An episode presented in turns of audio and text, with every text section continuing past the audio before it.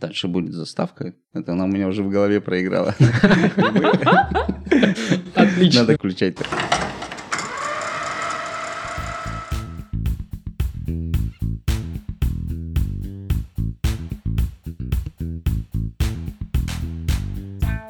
Привет! Ты слушаешь подкаст Давай обсудим. и в студии с тобой Саша. Лена и Маша. И мы обсуждаем темы, которые интересуют нас и являются одними из волнительных моментов нашей с вами жизни. Всем привет! Мы сегодня решили пригласить специалиста, врача, психиатра и врача-психотерапевта, а также члена Союза писателей России Алексея Городничева. Наша сегодняшняя тема «Я и ты» и что мешает нашим отношениям. Кто эти «я» и ты? И что же им все-таки мешает? Об этих вопросах мы сегодня и поговорим. Оставайтесь с нами. Если я хочу выстроить отношения с большой буквы. Все эти ужасные истории, которые мы постоянно слышим и на приемах как психотерапевты, и люди обмениваются этими печальными историями, потому что примерно одно и то же нам мешает. Это очень важная составляющая отношений мужчины и женщины. «Я и ты» и что мешает нашим отношениям? Кто этот «я»? Кто этот «ты»? Как они связаны и что между ними происходит? Ну, давайте начнем с того, что в жизни большинства людей, к сожалению, нет ни я, потому что мы все живем немножечко в сумеречном состоянии. Я буквально недавно поступил в мединститут. Вот я помню, как я волновался, пришел и увидел на корпусе цифру 4 на нужном кирпиче. А сегодня я проснулся, и мне 48. И не то, чтобы я живу не очень осознанно, но 10 лет жизни я точно где-то потерял. Поэтому, если уж мы говорим про другого, хочу вспомнить э, великого социального философа Мартина Бубера, который ввел вот это понятие «я, ты» и описал вот эту встречу «я, ты». С точки зрения Бубера настоящая встреча, настоящие отношения – это когда я с большой буквы, ты с большой буквы, и мы сумели встретиться. Это уже состоявшиеся личности. Вы состоявшаяся личность, и вы смогли заметить, что я тоже с большой буквы, я тоже существую именно как личность, как уникальность. Это встреча двух уникальностей. И в жизни это случается гораздо реже, чем хотелось бы. Мы же все личности, так или иначе. Мы же никого не выбрасываем сейчас за пределы существования. То есть все э, 140 миллионов населения страны, э, все 7 миллиардов населения планеты, если уже не 8, Мгм. Где-то Вот. 8 сейчас. уже да. 8, это все личности. Хороший вопрос, и мне кажется, очень важно действительно отбросить сразу какие-то тут попытки выстраивать кто-то лучше, кто-то хуже и так далее. Но тем не менее, давайте так, вот предположим, что у вас что-то безумно болит. В этом состоянии, когда вы находитесь, э, что вы будете осознавать? Хм, что мне нужно устранить эту боль. Вы будете жить вокруг боли, да? Так и многие из нас, они живут вокруг собственной боли. Безусловно, мы все являемся личностями, но вот осознать это, оторваться от своей боли, это не так просто. Причем сейчас мы имеем в виду не только боль физическую, но и боль душевную. А, Или прежде всего, вопрос? внутренние проблемы, душевную боль, тревожные расстройства, которых сейчас вагоны, депрессии, которые нарастают и хронизируются. А еще и допустить, что вот другой человек, с которым я сейчас коммуницирую, он тоже заслуживает уважения, он какой-то другой, и он тоже не меньше, чем я. Ну вот, э, опять же, этого хотелось бы почаще. То есть э, получается, что в большей степени мы, наверное, принижаем других, нежели, э, скажем так, себя. То есть я личность, и есть все остальные. Я Ча- правильно понял? Чаще мы принижаем и себя, но принижать другого нам удобнее. Ну, это, конечно, потому что самоунижением занимается далеко не все. Я хочу сказать, что многие отношения – это немножечко неполноценные отношения. Почему? Когда мы не видим в другом а, уникальность, которую мы приняли решение уважать. Я думаю, что мы видим тех, кому в первую очередь мы хотим видеть, а потом уже видим тех, кто есть на самом деле. Я еще раз бы подчеркнул, да, что очень часто мы относимся к партнеру как к некому придатку, который немножечко Ну, вокруг нас. Есть и есть, Он есть для нас. Понимаете? а должен быть. Будем возвращаться, опять же, к буберовскому понятию. Потребности другого, чувства другого, э, они не менее важны, чем мои. И я принимаю решение считаться с ними так же, как со своими, если я хочу выстроить отношения с большой буквы. То есть этот он, или как мы называем ты, он на одном уровне с нами. Он не менее важен, чем я.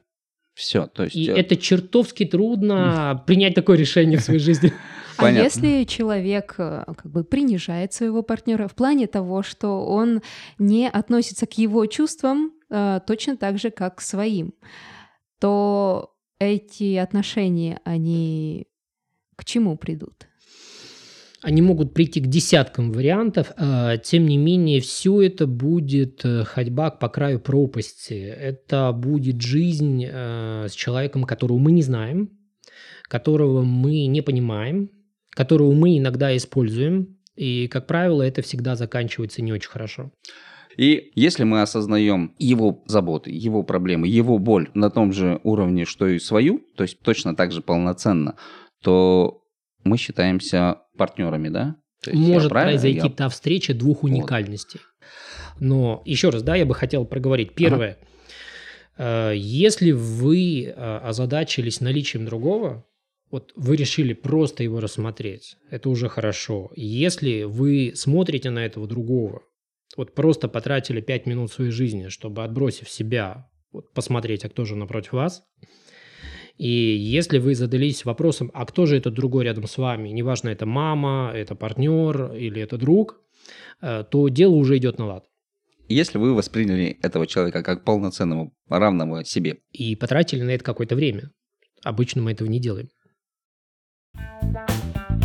Давай обсудим. Давайте попробуем выработать с точки зрения психотерапии определенные кубики, про которые слушатель сможет прочитать, сможет посмотреть, потому что, в общем-то, вся наша уникальность, она не может проявиться, потому что примерно одно и то же нам мешает всем. И я бы выделял постсоветскую специфику, потому что Советский Союз идеологически оставил на теле нашей идентичности немало непростых отметин. Региональную специфику, мы можем говорить про Уральский регион, про Тамбовскую область, Белоруссию, там регулярно бываю. Региональная специфика, несмотря на глобализацию, еще существует. Ну и, конечно, современные тренды, которые идут с Запада, прежде всего из англосаксонского мира, они тоже заходят, и мы уже видим новые поколения, которые вот непонятно, они больше местные или они принадлежат англосаксонской культуре со всеми ее нюансами. Что относится к постсоветской специфике? Я сразу скажу, что все феномены, которые мы будем разбирать, они универсальны для людей, но просто этого где-то больше. Вот мы будем говорить о том, что этого чуть больше у нас. И первое, я бы сказал про выученную беспомощность. Был такой замечательный исследователь, психолог Селигман, американец, который занимался тем, что бил током собак. Он Ужас. изучал их поведение, да, что? Ужас. Э, Собак жалко, да, да, да. Вот они сидели в клетке, скулили, поджимали лапки, потому что только это больно, понятно, что не насмерть. И в какой-то момент сотрудник забыл закрыть крышку сверху. И подходит Селигман и видит, что собаки вместо того, чтобы выпрыгнуть, они жмутся и не выпрыгивают. Это было потрясающее открытие на самом деле, потому что выяснилось, что для человека оно довольно характерно. И мне кажется, что вот эта банка, в которую наши дедушки, бабушки, пра или родители, у кого как, были закрыты, когда не существует рынка труда, когда ты не можешь эмигрировать, когда все пропитывается идеологией, когда даже родственник э, может э, на тебя пойти пожаловаться, например, в партийную ячейку, все это приводит вот к этому ощущению клетки. И когда это все, например, в 91 году раскрылось, то мы увидели колоссальную драму, потому что наши родители, они как вот эти э, бедные существа в клетке Селигмана, они просто не знали, что делать. И в этом плане все эти кирпичики наследуются, и хотя уже пришло новое поколение, но выученная беспомощность для нас, постсоветских людей, в принципе, характерна в значительной степени. чем она чревата в отношениях? Сейчас клетка открыта, но мы по-прежнему не выпрыгиваем, потому что выучена беспомощность. И слушатели могут прочитать про нее, да, более подробно. Но если мы говорим про отношения, вот мы с вами друзья, да, и наши отношения пошли не так. Я даже не буду пытаться сделать что-то с нашими отношениями. Не потому, что я плохой, а потому что я заранее знаю, что бесполезно. Феномен выученной беспомощности очень сильно бьет по отношениям. Но ведь э, человек заранее знает, что это бесполезно, если он уже пробовал с этим человеком возвратить э, те отношения, которые уже у них были до. Поведенческие стратегии, они неосознаваемые. И заходя в отношения, я заранее могу знать, что я буду в них беспомощен. Увидев первые трещинки, я даже не начну пытаться разговаривать со своим партнером и пытаться что-то наладить. Поэтому выученная беспомощность – это, конечно, очень серьезный феномен, который мы обнаруживаем на психотерапии, пытаемся с ним работать, ну и самостоятельно тоже с ним, в общем, можно и нужно что-то делать. Заблаговременно смирились с чем-то. Да. опускаем руки не пытаясь даже подумать о том, как решить эту проблему. Да, и важно понимать, что это поведенческая стратегия, и это как бы интуитивные знания. То есть, когда мы в этой клетке, мы точно знаем, что выхода нет. И изнутри это состояние ну, полной беспомощности. Заложенные воспоминания воспитания. Безусловно, воспитание. Безусловно. Давай обсудим. Что же у нас есть положительного? А, подождите, но ну мы с негативом не разобрались. Ладно. А, давайте я поделюсь некоторыми наблюдениями, когда приезжаешь, например, часто в какой-то город, заходишь в транспорт в общественный, и вот в трех случаях из четырех ты слышишь ругань, ты слышишь э, мат, ты слышишь э, массу негатива. Вот к огромному... По поводу? А, по поводу того, что встретились два человека. Этого достаточно часто. То есть кто-то кому-то наступил на ногу или не уступил место. Да, и есть такой феномен пассивная агрессия, когда мы живем в мире уязвимостей, то есть на нас постоянно нападают. Это чаще всего мы про детство, этого довольно много.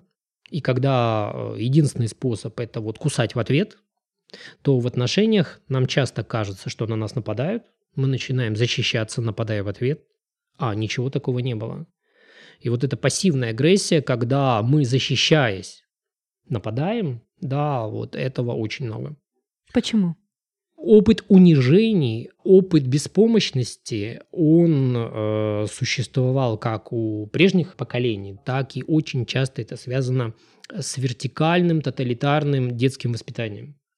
Мир может на меня только нападать, поэтому лучше сразу нападать в ответ, иначе не спасешься. Но ведь у каждого человека, наверное, накапливается какая-то агрессия, которую нужно выплеснуть. И кто-то выплескивает ее активно, кто-то пассивно. Как лучше? И или что делать с этой агрессией? Не, поругаться иногда это святое. Да? Мил, милые, милые бронятся, только тешатся, да, а отношений без конфликтов не бывает. А, вот пассивно... жаль-то, блин. А, вот, а хотелось-то, да? да. Столько иллюзий разбилось. А, пассивная агрессия – это вот мы закончим сегодня этот подкаст, выключим микрофон, и вы мне скажете, Алексей, ну, ну как так можно, да? Поэтому я подготовлюсь, и когда мы микрофон выключим, я первый скажу, что вы все провалили. Удобно. И опять же, я хочу подчеркнуть, что это не человек такой плохой или агрессивный. Это такая система защиты, которая срабатывает, человека несет, и мы не можем это контролировать, если это заложено и работает как такая многоразовая мина внутри нас. А что с этим делать? Хороший вопрос. Ответа простого нет. Первый ответ – это просто жить ярко, многогранно, читать, быть распахнутым навстречу этому миру, и с опытом это придет. Это такой долгий путь, который не для всех. Что придет? более взвешенные, гармоничные отношения к другому и с другим. А у нас обычно это нет ни сил, ни времени, ничего, и жить хочется сейчас, а не через 30 лет. Поэтому второй путь – это, опять же, психотерапия, это, может быть, какие-то практики, там, близкие к буддизму. В этом плане буддизм очень хороший, он очень терапевтичен. Западная э, психотерапия уже с конца 70-х из буддизма крадет непрерывно. И тогда вы просто работаете со специалистом, и в течение там какого-то количества сессий вы можете получить, э, первое, новые убеждения вместо старых, которые активизируют это все, и выработать новую модель поведения, которая заменит предыдущую. Помимо просто успокоительных, тут все-таки, наверное, это целая система, над которой нужно работать, вырабатывать новый навык, который перекроет старый. Я прав? Абсолютно. Я хочу просто вот подчеркнуть, насколько классно сказано, потому что мы не можем бросить курить. Мы можем начать делать что-то новое вместо того, чтобы курить. Нельзя отучиться от старой привычки. Можно завести новую, которая вытеснит предыдущую. Трогаем. Пассивно-агрессивный человек, он, получается, изначально защищается от всего мира. Как ёршик. Как рыба-ёршик. А адекватный человек, он э, считает, что он в безопасности. Так или не так? Адекватный человек тестирует реальность, а реальность иногда очень жестокая. И мне в этом отношении очень нравится «Семь самураев Курасавы», где один из эпизодов, когда на деревянных мечах самурай и какой-то товарищ, к несчастью, встретившийся ему в таверне, они фехтуют. Товарищ говорит, а давай на клинках. И самурай, да, будучи фантастическим воином, он чуть ли не унижаясь отказывается, говорит, да давай не надо, да давай потом и так далее. Ну, поскольку честь самурая – это честь самурая, и вокруг уже люди, он э, с сожалением берет в руки э, катану и убивает этого товарища. Если мы отказываемся от автоматической вот этой реакции, то мы можем быть, когда нужно, агрессивными и побеждать, а иногда мягкими и плюшевыми обнимашками. То есть наши реакции, они под контролем. То есть э, только мы решаем, как реагировать, и не должны поддаваться на вот эти вот вспышки, которые происходят в нас эмоциональные. Абсолютно точно. Ключевая задача психотерапии – вернуть нам выбор, вернуть нам гибкость поведения. Мгм. Класс. Класс. Я с этим согласен. Давай обсудим. Что у нас дальше? Вы знаете, 90-е годы характеризовались тем, что вышла масса негатива про все, что было раньше.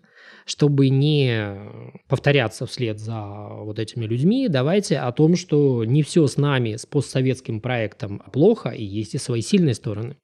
Ну, наконец-то мы о положительном. Давайте. Давайте. Вы знаете, опять же, их немало. И как мы не обсудили все минусы, мы не обсудим все плюсы, но хотя бы парочку. Одно из направлений, которое сейчас активно развивается, это диалектическая поведенческая терапия. Ой, что это такое? Вот кто отсутствовал в прошлый раз. Во-первых, насколько я понял, можно послушать предыдущий подкаст. А во-вторых, э, диале- Да. Кстати, кто не в курсе, у нас вышел подкаст номер 20 с Галой, который назывался «Все мужики козлы, все бабы козы» или «Как остаться в одиночестве». Вот, для тех, кому интересно поглубже с этим познакомиться, послушайте, пожалуйста, этот э, 20 выпуск. А мы сейчас просто скажем о том, что диалектическое мышление противостоит черно-белому мышлению. Вот этот наш слом, кто не с нами, тот против нас, то, о чем совершенно фантастически писал в своих стихах э, Максимилиан Волошин, описывая красных и белых. Кстати, у него в свое время прятались красные, а потом у него прятались белые. И вот диалектическое мышление с одной стороны, с другой стороны, вы удивитесь, но когда я общаюсь в Европе с западными коллегами, я понимаю, насколько мы диалектичны. Как это ни странно, у нас э, существовало много институтов марксизма-ленинизма, где помимо бесполезных вещей учили гегелевской диалектике. И вот эта диалектика через образованных людей из вузов, она шла в наш мир, с одной стороны. А с другой, самый простой пример диалектики. Никулин, который поет песенку «Если б я был султан», Я бы имел трех жен. и тройной красотой был бы окружен. А с другой стороны, и Чаще в данном случае а, наша сильная сторона, то, что у нас действительно вот каким-то удивительным образом диалектика как способ э, мышления, она зашла. И, конечно, мы можем сказать, что этого очень мало. Но в сравнении со многими другими культурами там этого еще меньше. То есть диалектика, понимание, что это такое. Когда все это дошло до таких фильмов, как «Кавказская пленница», из детства попадало нам в сознание, это, конечно, наш колоссальный бонус, потому что диалектическое мышление делает наше сознание живым, в отличие от черно-белого. Мы стремительно заходим в мир, когда каждое поколение способно терпеть в русском языке это неудачная коннотация, или, как мы говорим, толерировать, переносить какой-то дискомфорт. Вот с этой точки зрения наша способность выживать, наша способность толерировать какие-то неприятности, она выше, чем в среднем по планете. А разве это плюс? Терпение. Я просто расскажу историю, которую я видел своими глазами. Я стараюсь верить тому, что я видел. Приехал я впервые в Испанию в 2005 году. И вот я иду, И это счастливые люди, у которых все хорошо. Они поют, они разговаривают. Я думаю, господи, да, вот мы и они. Какие счастливые. Какие Как классно. просто... Все улыбаются. Все-все-все. Приезжаю я туда в 2012 году после знаменитого экономического кризиса. Вся Испания мрачная, подавленная, работы нету, ходят грустные. Просто вот общий срез, он был колоссально другой. Вот в этом плане наша способность переносить такие испытания, она действительно выше. Ну да, действительно, а у нас просто А люди все были время ходят с грустными, минами. И никто не улыбнется, а если улыбнется, то что ты улыбаешься? Да, да, да. Вы знаете, а это вот мы снова возвращаемся к тому, что за последние сто лет испытаний у нас действительно появилось базовое недоверие к друг другу. Однако это просто вот дополнительный защитный слой. Еще одна история. Приезжает у меня знакомый из Скандинавии и говорит, норвежцы, они такие классные, они такие улыбчивые, а финны такие мрачные, фу-фу, как мы. Так вот я вам скажу, что был я в Финляндии. Действительно, люди закрытые, но вот как только между вами проходит понимание, они, как мы, сразу раскрываются. И вот в дружеском общении на кухне людей более открытых и улыбающихся, чем мы, найти сложно. Поэтому да, с одной стороны, есть вот это базовое недоверие к другому. С другой стороны, все-таки вот это не убило в нас способность устраивать отношения.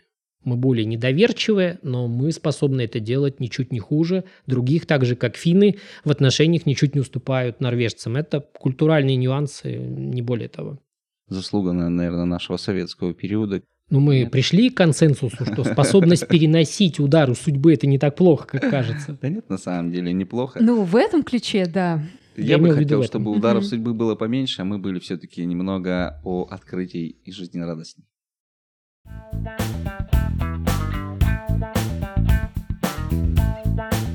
Интересно твое мнение. Оставляй нам свои комментарии, расскажи нам свою историю и о том, что тебя сейчас волнует. И в одном из следующих выпусков мы обязательно затронем интересующую тебя тему. Мне кажется, что вот в такой огромной стране интересно поговорить про региональную специфику, потому что, с одной стороны, вроде бы мы уже давно цивилизация Голливуда и Макдоналдса, а с другой стороны, все эти древние вещи, там еще со времен вагулов, если мы будем брать э, Уральский регион, или там какие-то славянские племена и Великое княжество Литовское, если мы возьмем там Смоленскую область, да все равно продолжает, вот несмотря ни на что, в наших жилах, образно говоря, течь. Какая специфика у нас в Свердловской области? Это хорошая тема, и, опять же, немного регионов, про которые я могу говорить. Там, где я бывал, там или родился, или часто-часто жил. Мне кажется, что уральская специфика, она во многом характеризуется таким понятием, как государевы люди. Вот как все начиналось. Приезжали люди, им говорили, ваша задача хорошо делать свое дело, например, лить металл, Привозили сюда и присылали. и привозили, и присылали, и бежали. Было всякое. Здесь очень много старообрядцев было, которые приезжали сами. Им создавались, как бы это сейчас сказали, льготные преференции. А буквально вот два дня назад я был в Быньгах, там совершенно замечательная волшебная старообрядческая церковь, э, которую знают э, искусствоведы и в Москве, и в Питере. То есть, с одной стороны, вы хорошо делаете свое дело, с другой, если ты задумал бежать, будучи там каторжанином или так далее, дорог очень мало. И на этих дорогах стоят специальные наряды, которые тебя хватают, потом в рудник, и уже, в общем, твоя жизнь закончилась. По крайней мере, это. Поэтому я бы сказал, что, конечно, если мы начинаем с минусов, заканчивать всегда э, важно плюсами, то для меня это во многом про пассивность. То есть в сравнении со многими более западными регионами России мы действительно пассивны во многих аспектах. И это все-таки определенная жестокость, я бы сказал, да, вот то, о чем мы говорили в плане пассивной агрессии, в плане конфликтности, этого действительно объективно много. Вот приезжаю из Москвы, захожу в общественный транспорт и понимаю, что я там немножечко расслабился. А в Москве такого нет? Москва при всей жесткости и многонациональности, она отчетливо мягче. Я уже не говорю про другие регионы, там, ну, приезжаешь в Кострому в какую-нибудь, просто вот на русский север, ну, намного мягче люди. В этом плане э, это и сильная сторона региона, но и болевая, потому что, опять же, очень много пролетариата. Если мы возьмем любой промышленный регион, например, Донбасс, это тоже довольно жестокий регион. Ну, по крайней мере, он таким был, когда вот я туда активно ездил, у меня были масса друзей в Донецке, в Харькове, и чем-то они на нас похожи в этом плане. Угу. Поэтому вот, э, наверное, вот это понятие государевых людей, которые сидят на месте, они знают, что не сбежишь, и надо хорошо работать, и при этом где-то внутри копится раздражение. Все это отлично отражено в бажовских сказах, которые лично я просто обожаю. А как сейчас это отражается, что человек не может сбежать, не может уехать? Ну вот буквально, опять же, неделю назад э, ехал со знакомой, которая переехала с Восточной Украины э, к нам, и она говорит, у вас гораздо менее мобильные люди. Да? Даже вот возьмем рынок труда. Уволиться, как вот я, например, там 15 лет работал в НИИ за копейки. Ну, в общем, первые 10 лет оно того стоило, а последние 5 нет. Ты что-то хотел, Саша, сейчас сказать? Да, я не единожды порывался уехать отсюда, потому что мне жутко не нравится снег, и я комфортно себя чувствую в горах. Я не знаю, почему у меня не получается. Одна половина моя уже там, а вторая что-то забыла здесь. Опять же, если э, говорить о том, что поведенческие модели закладываются в детстве неосознанно, то все мы чуть-чуть такие. Опять же, это региональная специфика, она где-то про 10%. Тем не менее, южное население а, Краснодарского края, Ставропольского, оно гораздо более мобильное. Но, с другой стороны, у нас есть свои плюсы. Какие же? Когда я приехал в Москву и понял, что вот 40 минут заставить меня ждать, а потом сделать вид, как будто ничего не бывало, говорит о том, что региональная уральская сильная черта – это позитивная предсказуемость. Вот если ваш подкаст про отношения, то без позитивной предсказуемости невозможно. Это очень важное понятие. Что это значит? Когда я для вас прозрачен, и вы знаете, например, что я не разболтаю вашу тайну, которую вы мне доверили, потому что она для вас большая, что я буду на месте вовремя. Очень много общаюсь с людьми, уральские знакомые для меня люди более ответственные, назовем вот это так, более простым понятием. И я знаю, что, условно говоря, не кинут. Опять же, мы говорим про там условные 10%, потому что всяких людей хватает везде. Из всех правил есть исключения. Я да. чувствую, что камень полетел в мой огород, и я сегодня выделилась из этого уральской специфики и опоздала на 15 минут. Опять же, да, находясь внутри региона, в это трудно поверить, потому что мы постоянно сталкиваемся с тем, что это не так. Но если мы выезжаем в другие регионы, мы понимаем, что здесь действительно люди чуть больше отвечают за свои слова. И вот это первая, мне кажется, очень важная составляющая. А вторая, ну, это неудивительно, вы можете попробовать догадаться. Чем еще отличаются люди в этом промышленном регионе, я подсказываю. Что, трудолюбивые, что ли? Они, наверное, Труд... слишком Трудолюбие – это очень индивидуально. Много работают. Ну, это, да, это мы уже а, сказали. В Москве этого больше. И это минус. Как мы, как мы уже выяснили, это большой минус. Однозначно. Здесь очень много производств до сих пор. Я знаю, что многие заводы закрылись, сократились и так далее. Так вот, есть области, где промышленность умерла вообще. То есть Урал в этом плане еще неплохо. И последние 250 лет здесь активно существует инженерная мысль. Как на уровне простого рабочего, которому надо правильно повернуть болванку и ее обработать. А вообще это не так просто, поверьте, да? До инженеров, которые создавали уникальные проекты в виде машин, да, разных-разных. Довольно высокий уровень интеллекта и способность к причинно-следственному мышлению. Свойственную инженерам свойственно инженерам. Логики. И, опять же, это вот логика, она в целом этот регион окутывает чуть больше, чем, скажем, в других местах. И вот ну, когда я переехал в Москву в 98 году, я думал, что там все будут такие умные, и я у них буду учиться, такой весь провинциал. И я приехал и смотрю, ха-ха. А учить-то вас всех тут надо. Нет, понятно, что есть чему учиться, но вот эта культура мысли на Урале, она действительно довольно высока. Причем я говорю про разные э, уровни социальные. В таком случае мы можем гордиться нами. Я думаю, что нам стоит все-таки гордиться нашими учебными заведениями, которые до сих пор сохранились, и теми преподавателями, которые все-таки несут эту инженерную мысль своим студентам. Потому что без этих, наверное, все-таки вузов мы бы навряд ли что-то смогли сохранить. Ну вот... Зачем инженера, если в них нет никакой потребности? Ну, это огромная социально-экономическая сейчас драма, и опять же хочу сказать, что Уралу в этом отношении повезло больше, чем другим регионам. Но мы выходим за предмет нашей экспертности. Mm-hmm. Давайте вернемся mm-hmm. к отношениям. Поэтому свои плюсы, свои минусы. Мы не можем сказать что-то хорошо, что-то плохо. Да, это всегда определенный баланс. И вот эти баги, вот эти э, шероховатости, которые в нас есть, они могут, с одной стороны, мешать, а с другой частично компенсироваться теми плюсами, которые мы тоже называем. Но самое главное, что когда мы обо всем этом говорим, да, мы можем понимать, что, скорее всего, это будет в другом, и это очень вероятно. Но еще более для нас важно понимать, что это есть для внутри нас. нас. Да, и вот это даже более важно. Потому что если я знаю, что я регулярно нападаю на моего партнера, потому что она там неправильно моет посуду. Или, например, там ребенок моет пол не по часовой стрелке, это почему-то важно. То есть вот все эти ужасные истории, которые мы постоянно слышим и на приемах как психотерапевты, и это просто вот в медиапространстве ходит, в интернете, люди обмениваются этими печальными историями из детства. То есть очень важно понимать, что мы выросли, и, скорее всего, это тоже есть внутри нас, и это ранит, убивает тех, с кем мы общаемся. Это да. Будем ли мы рассматривать какие-то другие регионы? Это мы с вами уйдем в бесконечность, поэтому регионалистику мы остановим. Давай обсудим. А продолжение обсуждения темы «Я и ты» и что мешает нашим отношениям с психиатром и психотерапевтом Алексеем Городничевым слушайте в новом выпуске нашего подкаста ровно через неделю. А пока ставьте лайки и пишите нам свои комментарии.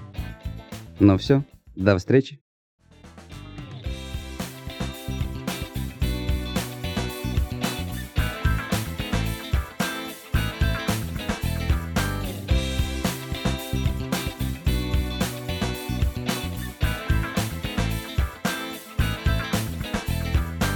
Будь собой и будь с нами, ведь с нами ты узнаешь такие разные мнения на волнующие вопросы жизни. Ну или просто хорошо проведешь время и послушаешь наши истории. А впереди еще море тем. Давай обсудим.